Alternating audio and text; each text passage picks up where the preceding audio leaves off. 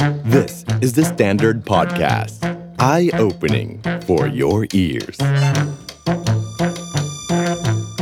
8-Minute History ตามเดิมในตอนที่แล้วยังอยู่กันนะครับในช่วงของการปฏิวัติวิทยาศาสตร์และยุคแห่งการตื่นรู้นะครับครั้งที่แล้วเราคุยถึงกาลิเลโอกาลิเลอีนะครับที่เริ่มต้นท้าทายอำนาจศาสนาจักรด้วยการพิสูจน์ผิด ว่าในเรื่องแนวความคิดที่บอกว่าโลกนั้นเป็นศูนย์กลางของจักรวาลจนในที่สุดนั้น เขาต้องโทษและถูกกักบริเวณเอาไว้ในบ้าน 9 ปีจนกระทั่งเสียชีวิต แต่อย่างไรก็ตามครับตัวของเขาเป็นการนำไปสู่แนวความคิดที่เรียกกันว่า แนวความคิดแบบวิทยาศาสตร์ หรือว่า scientific method และนำไปสู่แนวความคิด การเชื่อในสิ่งที่ต้องประจักษ์ได้ หรือว่า empiricism สิ่งเหล่านี้เชื่อไหมครับว่าต่อมามันส่งผลกระทบแรงสั่นสะเทือนในเชิงการเมือง ทั้งการปฏิวัติอเมริกาออกจาก British Empire และการปฏิวัติฝรั่งเศสด้วย เรื่องราวเป็นยังไง เรามาฟังกันต่อเลยครับเชื่อไหมครับว่าปีแห่งการถึงแก่อสัญญกรรมของกาลิเลโอกาลิเลอีคือปี 1642นั้นตรงกับปีเกิดของมหาบุรุษอีกคนหนึ่ง ที่บอกว่าตัวเขาเองก็ได้รับแรงบันดาลใจจากกาลิเลโอ แต่บุคคลคนนี้ไม่ได้เกิดขึ้นนะครับบนคาบสมุทรอิตาลี แต่เกิดบนแผ่นดินอังกฤษที่ปลายยุคราชวงศ์สจ๊วตตัวเขามีชื่อว่าเซอร์ไอแซค นิวตัน ที่เกิดในปี 1642 ครับ น่าสนใจมาก ตัวเขาเกิดในวันคริสต์มาสพอดีเลย 25 ธันวาคม 1642 หลายคนจะรู้จักนิวตันครับ ในเรื่องของการค้นพบกฎแห่งแรงโน้มถ่วง เป็นหนึ่งบุคคลที่เชื่อกันว่าเป็นผู้คิดค้นแคลคูลัส บางคนบอกว่าไม่ใช่ คนที่คิดค้นเป็นชาวเยอรมัน ชื่อว่ากอตฟรีดวิลเฮล์มวอนไลบ์นิซและก็เป็นคนแต่งหนังสือชื่อว่า Principia Mathematica แต่ต้องบอกแบบนี้ครับ ชื่อหนังสือเล่มนี้จริง ๆ แล้วมีอยู่ 4คำนะครับ ได้แก่ Philosophia Naturalis Principia Mathematica สองคำหลังคือหลักการทางคณิตศาสตร์ครับ แต่สองคำแรกสำคัญไม่แพ้กัน ก็คือ philosophia naturalis แปลว่า ปรัชญาธรรมชาติ ตรงนี้สำคัญยังไงครับ เพราะคำว่ากฎธรรมชาตินั้นนี้เนี่ยต่อมามิได้ถูกใช้เฉพาะเรื่องการศึกษาวิทยาศาสตร์ธรรมชาติหรือวิทยาศาสตร์กายภาพ แต่มันถูกนำไปขยายผลครับ ในสังคมศาสตร์ และรัฐศาสตร์ในยุคต่อมา เพราะแนวความคิดของเขาคือ คนเราควรจะต้องเริ่มต้นจากการตั้งคำถาม ทุกประเด็นไม่จะเป็นคำถามเชิงกายภาพคำถามเชิงการเมือง คำถามเชิงสังคมก็ตามแต่ ต่อมาจากยุคของเขาคือการตั้งคำถามของมนุษย์ในเรื่องสังคมครับ เช่น ตามกฎธรรมชาติ ซึ่งก็เป็นการใช้คำพูดนิวตันนะฮะมนุษย์เกิดมามีเสรีภาพโดยธรรมชาติหรือเปล่า เราต้องรอกฎหมายอะไรมาให้อำนาจว่าเรามีเสรีภาพหรือเปล่า มนุษย์เราเกิดมาเท่าเทียมหรือไม่ จากเดิมครับไม่มีใครเคยคิดครับว่า ประเด็นเหล่านี้คือประเด็นที่ต้องขบคิด และธรรมชาติของโลกใบนี้ในเชิงสังคมศาสตร์ตกลงแล้วเป็นอะไร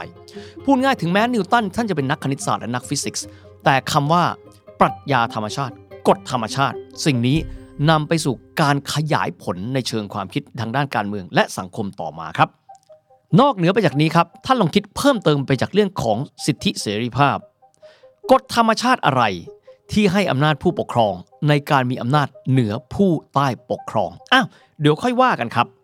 ทีนี้ครับเรามาดูเรื่องของนิวตันกันต่อเล็กน้อยครับ เพราะว่าตอนนี้เรายังอยู่ในบริบทของการปฏิวัติวิทยาศาสตร์ เรื่องของความตื่นตัวทางวิทยาศาสตร์นั้น เริ่มต้นจากคาบสมุทรอิตาลีก็จริงครับ แต่มันถูกขยายตัวไปในยุโรป รวมถึงที่อังกฤษด้วยครับ ในช่วงเวลากรอบเวลานั้น กลุ่มนักวิทยาศาสตร์ในอังกฤษครับมีการรวมตัวกัน เช่นโรเบิร์ตบอยล์เซอร์คริสโตเฟอร์เรนก็คือคนที่ออกแบบบิ๊กเบนนั่นแหละครับจอห์นเอเวลิน กลุ่มนักวิทยาศาสตร์กลุ่มนี้เชื่อว่าวิทยาศาสตร์สามารถขับเคลื่อนโลกได้ และมีการขอพระบรมราชานุญาตจากพระเจ้าชาร์ลส์ที่ 2 แห่งราชวงศ์สจ๊วตหลายคนคงจะจำกันได้ว่า พระองค์มีฉายาว่าเมอร์รี่โมนักคือพระราชาแห่งความสำราญเนี่ยนะฮะโดยมีการขอคำอนุญาตในการตั้งสถาบันวิทยาศาสตร์แห่งอังกฤษ ที่เรียกกันว่า Royal Society หรือว่าราชสมาคม ยังคงอยู่ในปัจจุบันนะครับและในวันนั้นในปี 1660 ครับ มันคือสถาบันวิทยาศาสตร์แห่งชาติ แห่งแรกของยุโรปที่ถูกตั้งขึ้นอย่างเป็นทางการ โดยการมีการรับรองของราชสำนัก ต้องคิดนะครับว่า ยุคดังกล่าวนี้เนี่ยมนุษย์มองว่าวิทยาศาสตร์เป็นแค่ศาสตร์บริสุทธิ์นะครับ ยังไม่มีใครรู้ว่าวิทยาศาสตร์ถูกนำมาประยุกต์และเป็นเทคโนโลยีได้ แต่บุคคลในยุคนั้นมี vision ครับ แม้กระทั่งเป็นศาสตร์บริสุทธิ์ ที่รู้ไปเพียงเพื่อต้องการจะรู้ มันเป็นสิ่งที่มีคุณค่า และสังคมต้องตระหนักถึงมันครับ การรวบรวมนักวิทยาศาสตร์สายเนิร์ดบริสุทธิ์มารวมกัน ซึ่งต่อมานิวตันเองก็เป็นหนึ่งในนายกสมาคมราชสมาคมนะครับการรวมตัวกันเพื่อที่จะคุยเรื่องวิทยาศาสตร์ โดยที่ยังไม่รู้ว่าจะเอาไปประยุกต์ใช้อะไร สิ่งนี้ถือว่าเป็นวิสัยทัศน์ที่ขับเคลื่อนโลกต่อมาในยุคปฏิวัติอุตสาหกรรมด้วยนะครับ ในอนาคตเดี๋ยวเราคุยเรื่องปฏิวัติอุตสาหกรรมเราค่อยว่ากัน ต้องยอมรับนะครับว่าจุดกำเนิดของการปฏิวัติวิทยาศาสตร์ด้วยการมีราชสมาคมนำไปสู่นวัตกรรมต่างๆ มากมาย อันนี้รวมถึงไดนาโมไฟฟ้าด้วยไมเคิลฟาราเดย์ทดลองไดนาโมไฟฟ้าครั้งแรกปี 1821 ก็ที่นี่เช่นเดียวกัน เพราะอานุภาพของคำว่าวิทยาศาสตร์นี่แหละครับ แต่ครับเรามาดูกันเมื่อสักครู่นี้เราคุยถึงเรื่องของวิทยาศาสตร์ แล้วบอกว่าคำว่ากฎธรรมชาตินั้น มันมีอิทธิพลต่อการตั้งคำถามของคน ในมิติสังคมและรัฐศาสตร์ด้วย เรามาดูต่อครับ ในยุคแห่งการก่อตั้งนะครับสถาบันวิทยาศาสตร์ หรือว่าราชวิทยาลัยนี้เนี่ยตรงกันกับยุคสจวตของอังกฤษ ถ้าใครจำได้นะครับ ใครเคยไปดูคลิปก่อนหน้านี้ เราจะพูดถึงยุคสงครามกลางเมืองอังกฤษ ที่มี 2 ฝ่ายครับ ฝ่ายรัฐสภานิยม parliamentarism กับฝ่ายกษัตริย์นำโดยพระเจ้าชาร์ลส์ที่1นะครับ ฝ่ายรัฐสภานำโดยโทมัสแฟร์แฟกซ์และโอลิเวอร์ครอมเวลสามารถเอาชนะกองกำลังนะครับของพระเจ้าชาร์ลส์ที่1ได้ และที่สุดก็คือจับพระเจ้าชาร์ลส์ที่1นั้นมาประหาร หลังจากยุคนั้นเป็นที่เรียบร้อยไปแล้วอังกฤษมีช่วงเว้นวรรคนะครับของระบอบกษัตริย์ที่เรียกกันว่า interregnum ก่อนที่จะมีการอัญเชิญพระเจ้าชาร์ลส์ที่ 2 นี้เนี่ยนะครับมาครองราชน่าสนใจในเชิงการเมืองครับ ที่เดี๋ยวจะโยงไปที่การปฏิวัติวิทยาศาสตร์ ในยุคนั้นครับนักการเมืองคนสำคัญของอังกฤษ เป็นนักคิดทางการเมืองที่เขียนหนังสือชื่อโด่งดังมากที่มีชื่อว่า Leviathan เขียนหนังสือขึ้นมาเรื่องของรัฐที่ทรงอำนาจในการปกครองสังคม สิ่งนี้ครับ ถือเป็นสิ่งที่เป็นเป้าใหญ่ในการที่ผู้ที่มีแนวความคิดแบบกฎธรรมชาติ เริ่มต้นตั้งคำถามครับ ว่าแนวความคิดแบบเดิม แบบราชาธิปไตย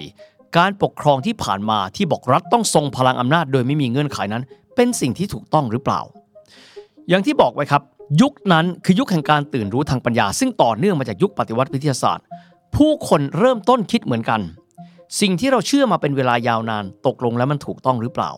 เราต้องพิสูจน์ให้ได้ในเชิงประจักษ์และสิ่งนี้เองครับนำมาสู่สิ่งที่เรียกกันว่า ยุคแห่งการตื่นรู้ทางปัญญา หรือว่า age of enlightenment กล่าวคือเขาเปรียบเทียบครับว่า โลกนี้ที่ถูกปกคลุมไปด้วยความเชื่อที่ไม่เคยถูกพิสูจน์เลย เป็นเหมือนโลกที่มืดมิด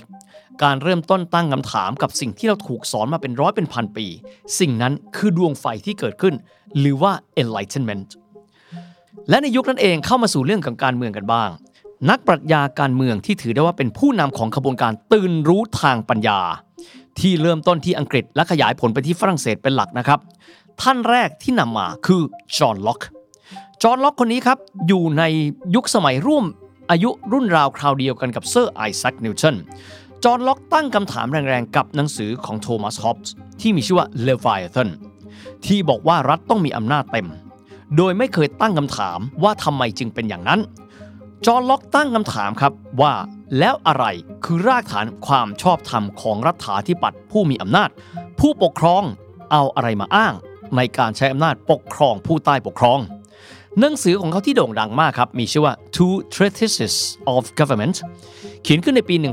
1689 นะครับ ถือเป็นหนึ่งในหนังสือ Masterpiece ในยุค Age of Enlightenment คำถามนี้วันนี้ถ้าอาจจะมองเป็นเรื่องปกติมาก แต่ถ้าลองย้อนกลับไปดิครับ ในศตวรรษที่ 17 มันคือสิ่งที่ใหม่มากนะครับ และมันสร้างแรงกระเพื่อมให้สังคมอย่างรุนแรง ในโลกยุคที่มีเทคโนโลยีการพิมพ์แล้ว การเผยแพร่แนวความคิดจากจุดหนึ่งไปยังอีกจุดหนึ่ง มันเกิดขึ้นได้ง่ายมาก และเร็วกว่ายุคก่อนไม่รู้กี่เท่า ท่านพิมพ์กูเทนเบิร์กครับ ในยุคเดิมจะมีแค่การพิมพ์หนังสือ แต่ต่อมานั้นมันถูกประยุกต์ออกมา ให้ตีพิมพ์หนังสือพิมพ์ วารสาร จุลสาร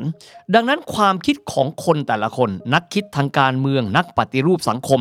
ถึงแม้จะเป็นบทความสั้นๆ ก็ถูกตีพิมพ์เผยแพร่เข้าไปในสาธารณชนได้อย่างรวดเร็ว และแนวความคิดของจอห์นล็อกครับ ถูกส่งผ่านไปยังกลุ่มนักคิดฝรั่งเศส ซึ่งในยุคเดียวกันก็จะมีการรวมตัวกันของนักคิดทางการเมือง พูดคุยประเด็นทางการเมืองกัน ในยุคนั้นก็ตรงกับยุคพระเจ้าหลุยที่ 14 และ 15 โดยที่สถานที่ที่พวกเขาคุยกันเรียกว่าซาลง ซึ่งถือได้ว่าเป็นตัวจุดชนวนการปฏิวัติฝรั่งเศสที่จะเกิดขึ้นในเวลาต่อมาด้วย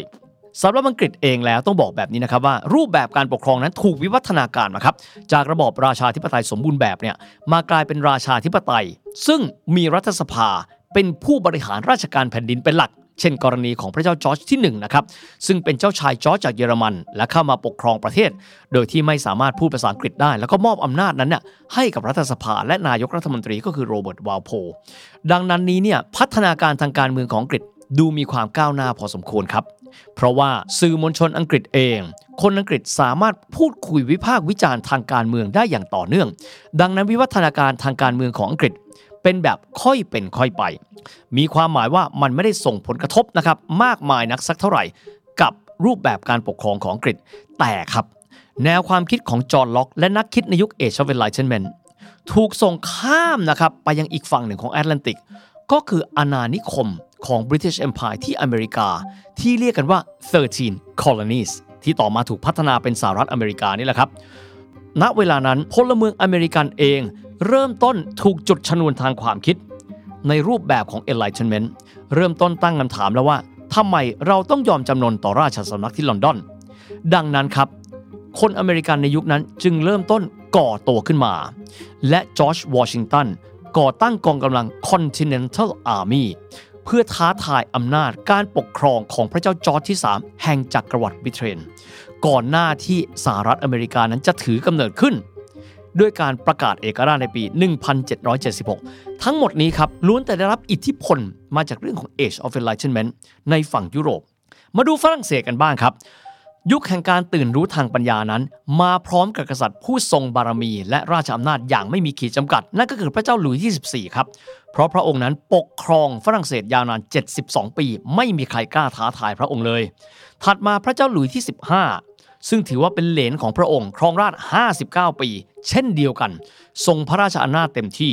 ดังนั้นแนวความคิดใหม่ๆ ของคนฝรั่งเศสนั้นถูกกดทับเอาไว้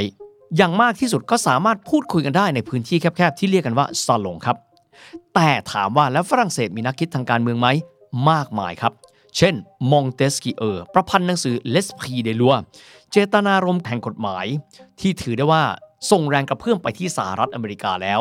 ทำให้อเมริกามีรูปแบบการปกครองด้วยการแบ่งอำนาจนิติบัญญัติบริหารและตุลาการออกจากกัน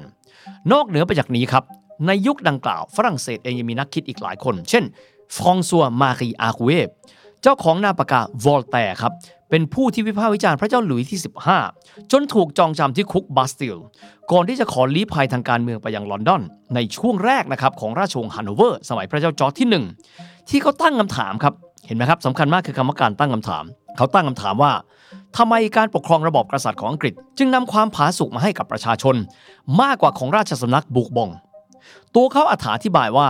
การให้อำนาจแก่รัฐสภา ในยุคของนายกรัฐมนตรีโรเบิร์ตวอลโพลและการที่สื่อมวลชนอังกฤษ มีสิทธิเสรีภาพในการวิจารณ์รัฐบาล คือสิ่งที่ฝรั่งเศสนั้นพึงมีเช่นเดียวกัน แต่ตัวเขาเองครับ ผู้ส่งผ่านอุดมการทางการเปลี่ยนแปลงการเมืองฝรั่งเศส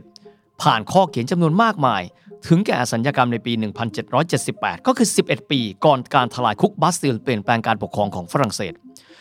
อีกหนึ่งบุคคลครับในยุคเดียวกันก็คือชองชาร์กรุสโซครับ เขาไม่ใช่คนฝรั่งเศสนะครับ จริง ๆ แล้วเขาเป็นพลเมือง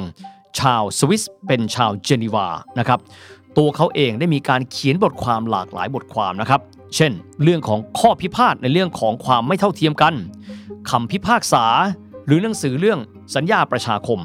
สิ่งเหล่านี้ครับมีอิทธิพลต่อความคิดของคนฝรั่งเศส ที่เริ่มต้นก่อตัวความไม่พอใจต่อการปกครองในยุคพระเจ้าหลุยที่ 16 ใครจะไปคิดล่ะครับว่า การดูดาวของนิโคลัสโคเปอร์นิคัสการพิสูจน์แนวความคิดเรื่องสุริยะจักรวาลด้วยหลักฐานเชิงประจักษ์ของกาลิเลโอกาลิเลอีแนวความคิดเรื่องกฎธรรมชาติของเซอร์ไอแซคนิวตันซึ่งเป็นความคิดแบบวิทยาศาสตร์ จะนำไปสู่การขยายผลในเชิงสังคม การเมือง การที่ทำให้ประชาชนในเมืองต่างๆ เริ่มต้นตั้งคำถามกับสังคมและรูปแบบการปกครอง ไม่ว่าจะเป็นจุดเริ่มต้นของการประกาศเอกราชของจอร์จวอชิงตันกับกองทัพ Continental Army รวมถึงการล้มระบอบสมบูรณาญาสิทธิราชของฝรั่งเศสในปี 1782 ก็คือสู่การก่อตั้งสาธารณรัฐที่ 1 แต่ทั้งหมดนี้ครับคือโซ่ประวัติศาสตร์ครับที่เริ่มต้นมาจากคำคำว่า แนวความคิดอย่างวิทยาศาสตร์ scientific method ซึ่งเริ่มต้นมาจากยุคแห่งการปฏิวัติวิทยาศาสตร์ในยุคนั้น กระตุ้นให้คนเริ่มต้นมีความคิด ตั้งสมมุติฐาน พิสูจน์มัน และตั้งคำถามกับทุกอย่างที่อยู่รอบตัวเรา สิ่งที่เรามีในวันนี้วิวัฒนาการต่างๆ ไม่ว่าจะเป็นทางด้านวิทยาศาสตร์เทคโนโลยี การเมืองสังคม